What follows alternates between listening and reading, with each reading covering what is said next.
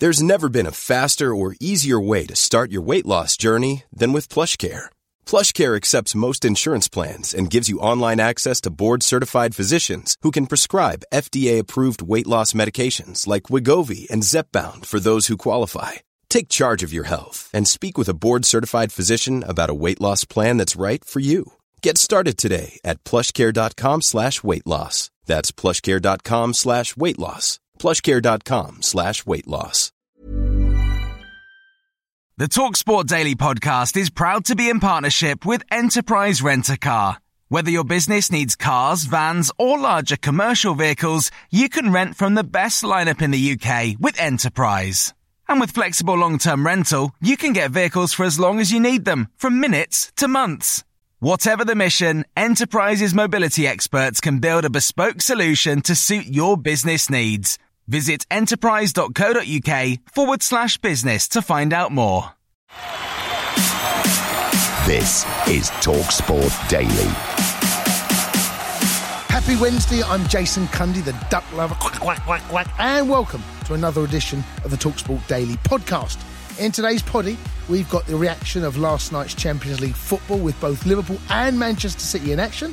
There's the build up to live football taking place with fans. Yes, fans are back in the ground tonight. Really, fans are back!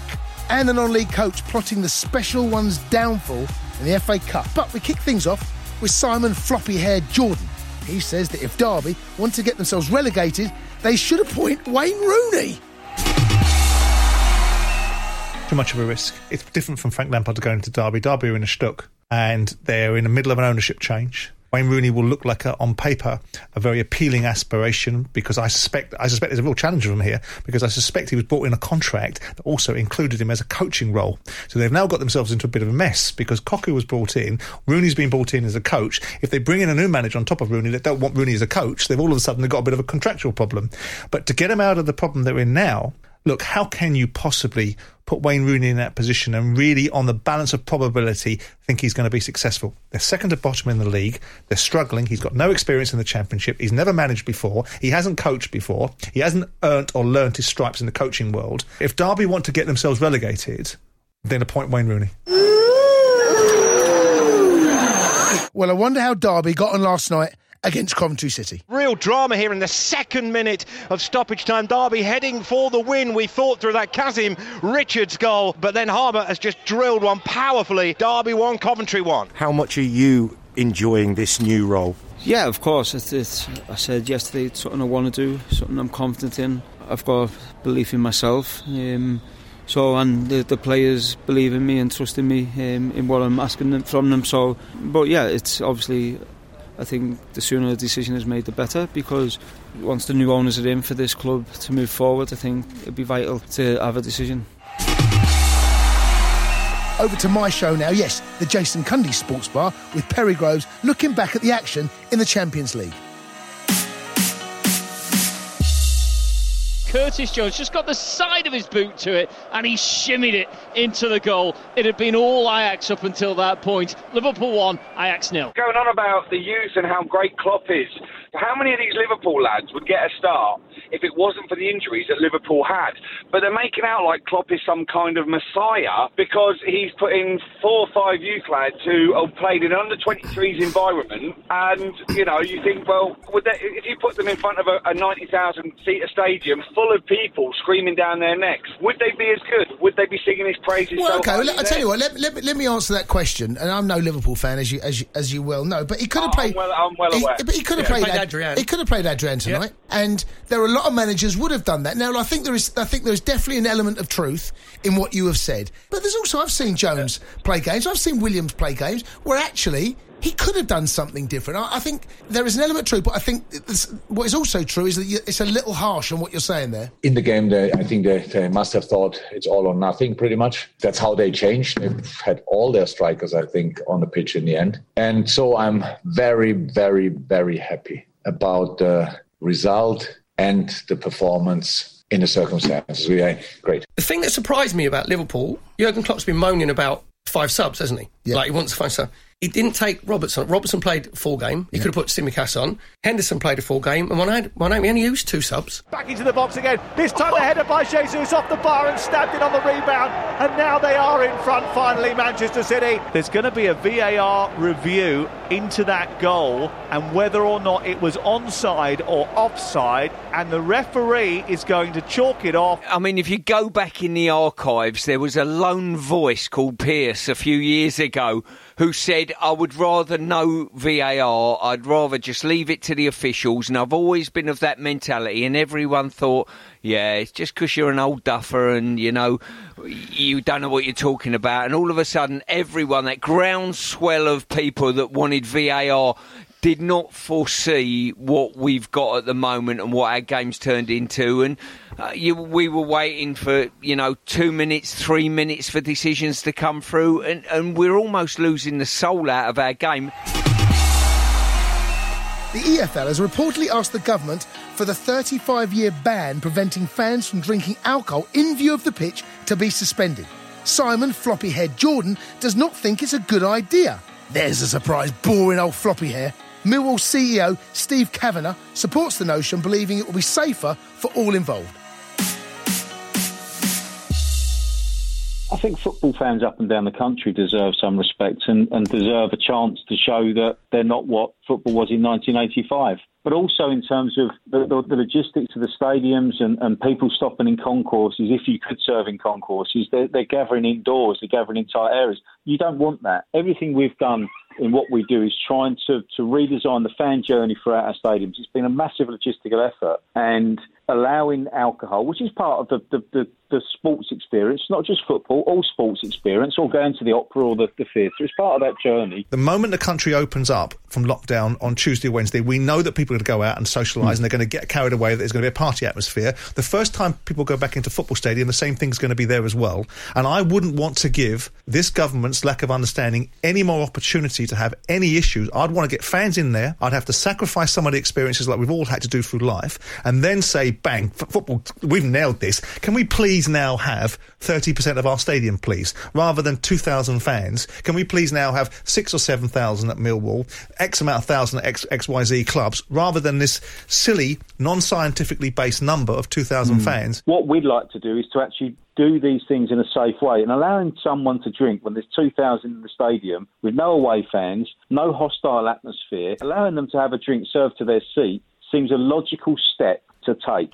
And then we can review how that works, and then we can look at what happens in the future. They're, they're asking for it to be suspended. They're not saying turn the law over, remove it forever. Suspend it. Let's get through COVID, which has seen us all redesign our lives anyway. Let's put this in place for this. Let's have a go, see what happens. If it doesn't work, then we know where we are when fans fully return. And our jelly deals and our glass of beer, come rain or shine all the time, our families will bring. And as the Lions run on the pitch, everyone will sing, let them come, let them come, let them come.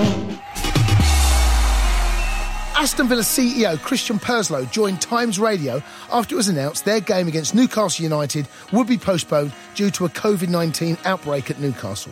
Purslow also spoke of his frustration with VAR. But first, this was his take on Friday's match being postponed. Essentially, it turns out that following uh, a quite a high spike, certainly the highest spike in COVID 19 positive tests we've seen in the Premier League uh, in the last six months. Public Health England were notified. They got together with the club and with the Premier League and uh, essentially took the decision to shut their training grounds. So none of their footballers were allowed to come to work uh, since yesterday yeah. and wouldn't be in work for the rest of the week. So although uh, it's incredibly inconvenient for everybody, frankly, um, you know, it's not exactly fair to be forced to play a football match if you can't prepare for four days. So the league took that decision with my full support. Ollie Watkins, who missed the penalty about 10 minutes ago that Villa were awarded, has just put the ball in the back of the net for their equaliser. They are checking on VAR. The goal ruled out VAR, as it normally does, looks to rule goals out rather than give us a spectacle. In uh, some of the cup competitions, we had three rounds of the Carabao Cup earlier in the season. And honestly, speaking purely as a fan, it was really refreshing to go to a game where there was no VAR. I enjoyed it. I really did. Now, don't get me wrong, speaking professionally, professionally, speaking on behalf of Villa and the league, I don't think we're going to row backwards here. Luke Griggs, the Deputy Chief Executive at Brain Injury Association Headway, has spoken about the injury assessments in sport, particularly football, after the recent injury to Raul Jimenez, which saw the Wolves striker suffer a fractured skull. Griggs questioned what it might take for the game to change. This isn't the first of these incidents, and, and, we find ourselves in a bit of Groundhog Day. I mean, I take you back to 2013 with Hugo Lloris and Romelu Lukaku, when there was a massive outcry then, and we led the, the calls at that point for something to change. When Hugo Lloris was was clearly in, in a bad way, uh, he'd lost consciousness, he was unsteady in his feet, and he was allowed to overrule the medical staff and manager to go back onto the pitch.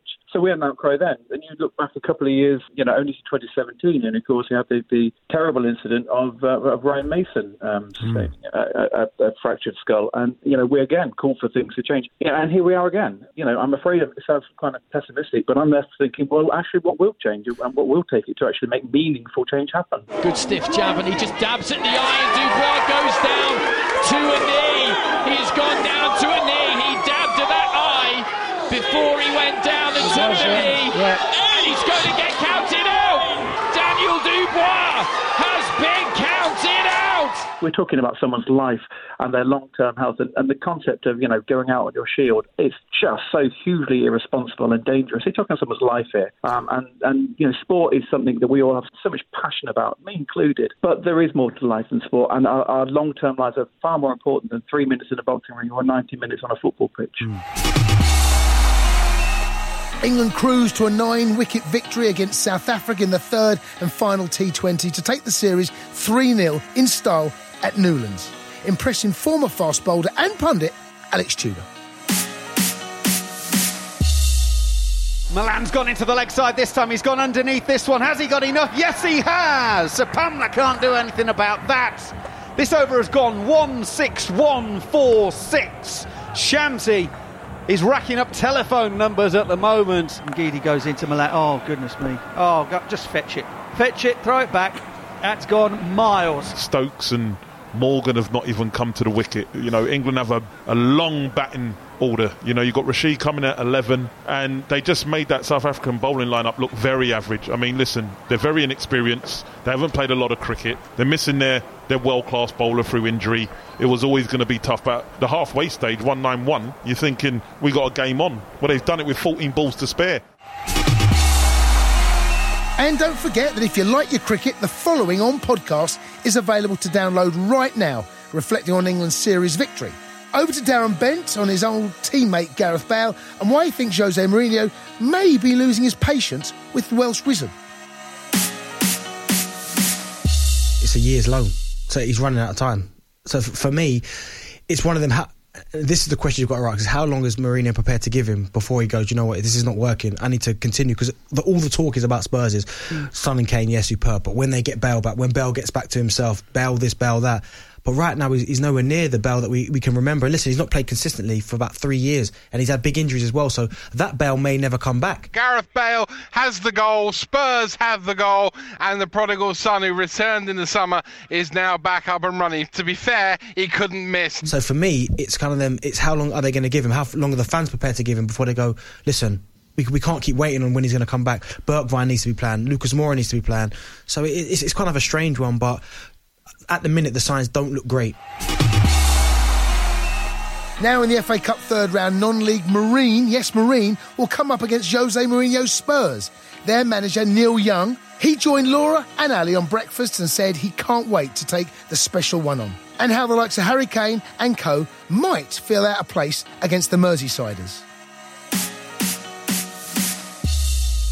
Well, our ground's a very tight ground in the middle of a lot of houses. It's only three sided. There's houses on one side. I don't know if you've seen the game on uh, Sunday, but yeah. people were drinking prosecco in trees and branches. and there's somebody having a roast dinner. Um, so, and, to be honest, they're quite the, the touch line is very close to the dugout, and the house uh, basically they're talking, they're talking to you through the fence. I got off with a sausage sandwich, believe it or not. uh, Did you take I, it? Neil, I've got to ask you, who has Prosecco with a Sunday dinner? Is that what they do down there? Uh, well, I didn't really do anything. it's it's just crazy. I mean, I, I started managing in, in Sunday football over 20 years ago and gone through non-league with the Chester and Stockport and, and clubs like that, and mm. and now I'm coming up against one of the world's finest. So you know, it's, oh, it's, a, it's a fairy tale. Alan, can you please read out the third round FA Cup draw as I missed the draw? If you can read it out before I go to work at 7am, 10 minutes time. Many, many thanks. That's from Brian. Um, then he texted again saying, please read out the FA Cup third round draw. Unfortunately, I'm not online. Brian. Um, Brian. Luckily, Brian is on the line. Good morning, Brian. Good morning, Brian. Good morning. Morning. Very good morning to you all. Great show. Thank you very much for having me on. You are, you are Brian, so welcome. it's nothing short of fantastic to have you on, and we are going to give you your very own FA Cup draw.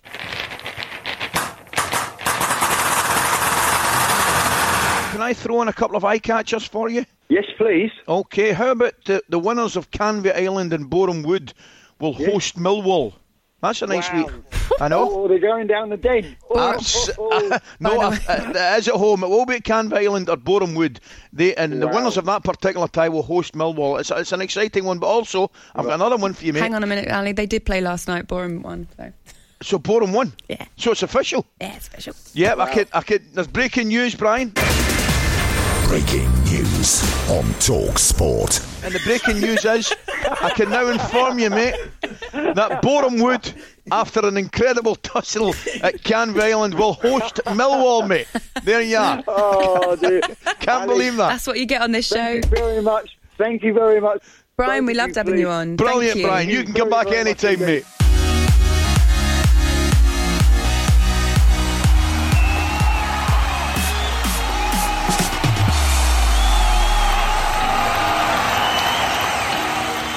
Just a reminder what's coming up on the Talksport network tonight. From 7 pm, Sevilla take on Chelsea. That's in the Champions League. That's on Talksport. Presented by Hugh Woozencroft. Commentary from Jim Proudfoot and Danny Mills. Also tonight, 7.45, Nottingham Forest take on Watford in the Championship. That's on TalkSport as an exclusive. Commentary from Ian Danter, Chris Iwelumo, plus all the goals as they go in from the night's other key EFL matches. That's it. I'm back on the Sports Bar tonight from 10 o'clock with Perry Groves. There'll be another one of these Talksport Daily podcasts out first thing in the morning. Until then, be safe, everyone. Be safe. That was a podcast from Talksport. The Talksport Daily podcast is proud to be in partnership with Enterprise Rent a Car. Whatever your mission, home or away, don't delay. Enterprise has the vehicle for the job. Rent from the best lineup in the UK. With over 450 branches, Enterprise has what your business needs. From compact three-door cars to spacious SUVs and people carriers to vans, they offer a large range of reliable vehicles perfect for the job. To find out more and book, visit enterprise.co.uk. Planning for your next trip? Elevate your travel style with Quince. Quince has all the jet setting essentials you'll want for your next getaway, like European linen, premium luggage options, buttery soft Italian leather bags, and so much more. And it's all priced at 50 to 80% less than similar brands. Plus, Quince only works with factories that use safe and ethical manufacturing practices. Pack your bags with high-quality essentials you'll be wearing for vacations to come with Quince. Go to quince.com slash trip for free shipping and 365-day returns.